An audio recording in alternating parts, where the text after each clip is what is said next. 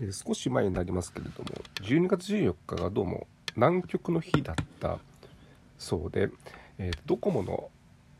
アニメ配信サービスの D アニメが、えー、南極が舞台南極テーマにしたアニメ3作っていうのをなんかこう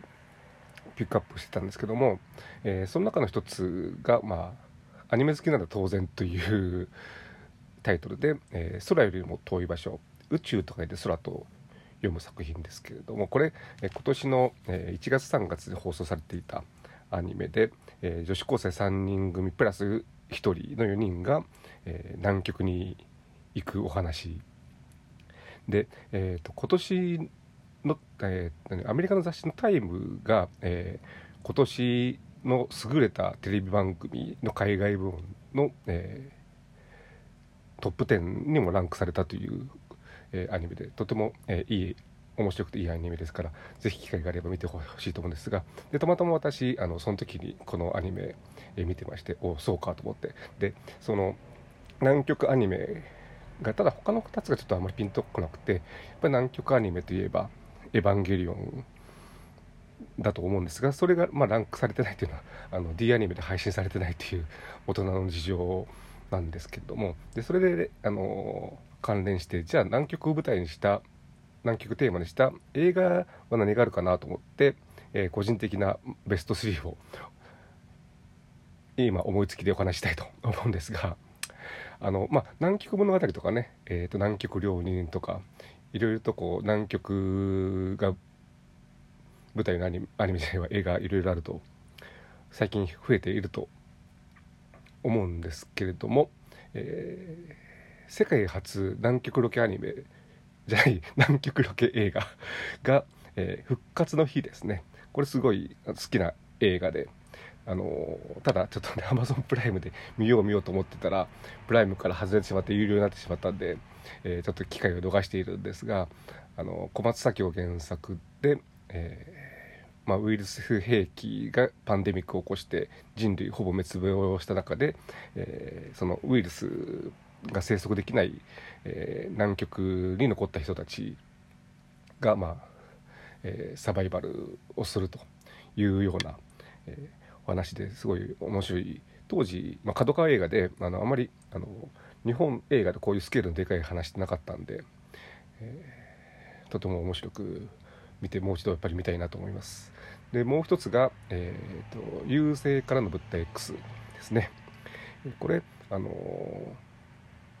ジョジョン・カーペンター82年か81年の作品でそれが一番有名で少し前にリメイクされたりリメイクっていうかえー、っと前日談なのかながいろいろ作られてはいるんですけどやっぱりジョー・カンペンカーペンターの、えー、SFX というか、えー、優勢から来た変な生き物の、えー、造形とかねそれが怖くてあと、まあ、南極の基地という閉ざされた世界閉ざされた空間でのサスペンスというのがとてもよくてまああのエイリアの南極版みたいな感じなんでまああのさっき言ったアニメ「空よりも遠い場所」っていうのは、えー、南極っていう日本から南極の距離っていうのは実は宇宙よりも遠いんだっていうことを、えー、確か毛利さんがそのようなことを宇宙飛行士の森さんがそのようなことを言っていてそれをもとにした言葉なんですけれども、まあ、宇宙宇宙空間と南極ってそういう、えー、共通性もあるのかな。これもあの本当にえっ、ー、と、まあ、SF に当たるとは思うんですけれども、まあ、ホラーとしてもすごいとても怖い映画ですから未見の方は是非見ていただきたいと思います。で3つ目これちょっとあの映画というのが映画じゃないんですけども、えー、特撮ドラマですね、えー、ウルトラ Q の、えー、ピーレが来たっていうのがありましてウルトラ Q ってもう、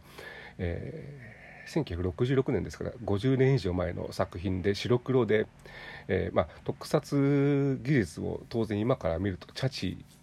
なんですが、えー、子供の頃これを見てとても怖くてもう絶対に南極なんか行かないぞと思った 記憶があります。だから当時本当にあのテレビドラマで南極を舞台にして、えー、1本、えー、まあ、怪獣が出てくるドラマを作ろうと思ったこと自体がすごいと思いますし、えー、あ南極ってこんな厳しいとこなんだっていうこともそのドラマを見て、えー、学びましたし、まあ、あと演出最近改めて、えー、見直してみると演出がホラーなんですよね。これ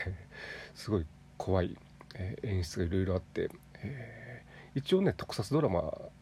怪獣が出てくる特撮ドラマだから対象は子供だと思うんですがそんなこと関係なくて作りたい作り作る側、ま、つぶれプロと TBS が本当に作りたいものを作った、えー、ウルトラ Q っていう他のあのエピソードもそんなエピソードいっぱいありますけれども、ウルトラシリーズの発端となったことでこの怖いしかもなんか白黒っていうのは逆に怖いんですよねやっぱり、えー、白と黒で全て表現されていてだからこれも機会があれば Amazon プライムで今まだ見れますのでウルトラ Q ぜひ見ていただきたいなというふうに思います。はい、というわけで今回は思いつきで、えー、南極映画括弧特撮ドラマ含む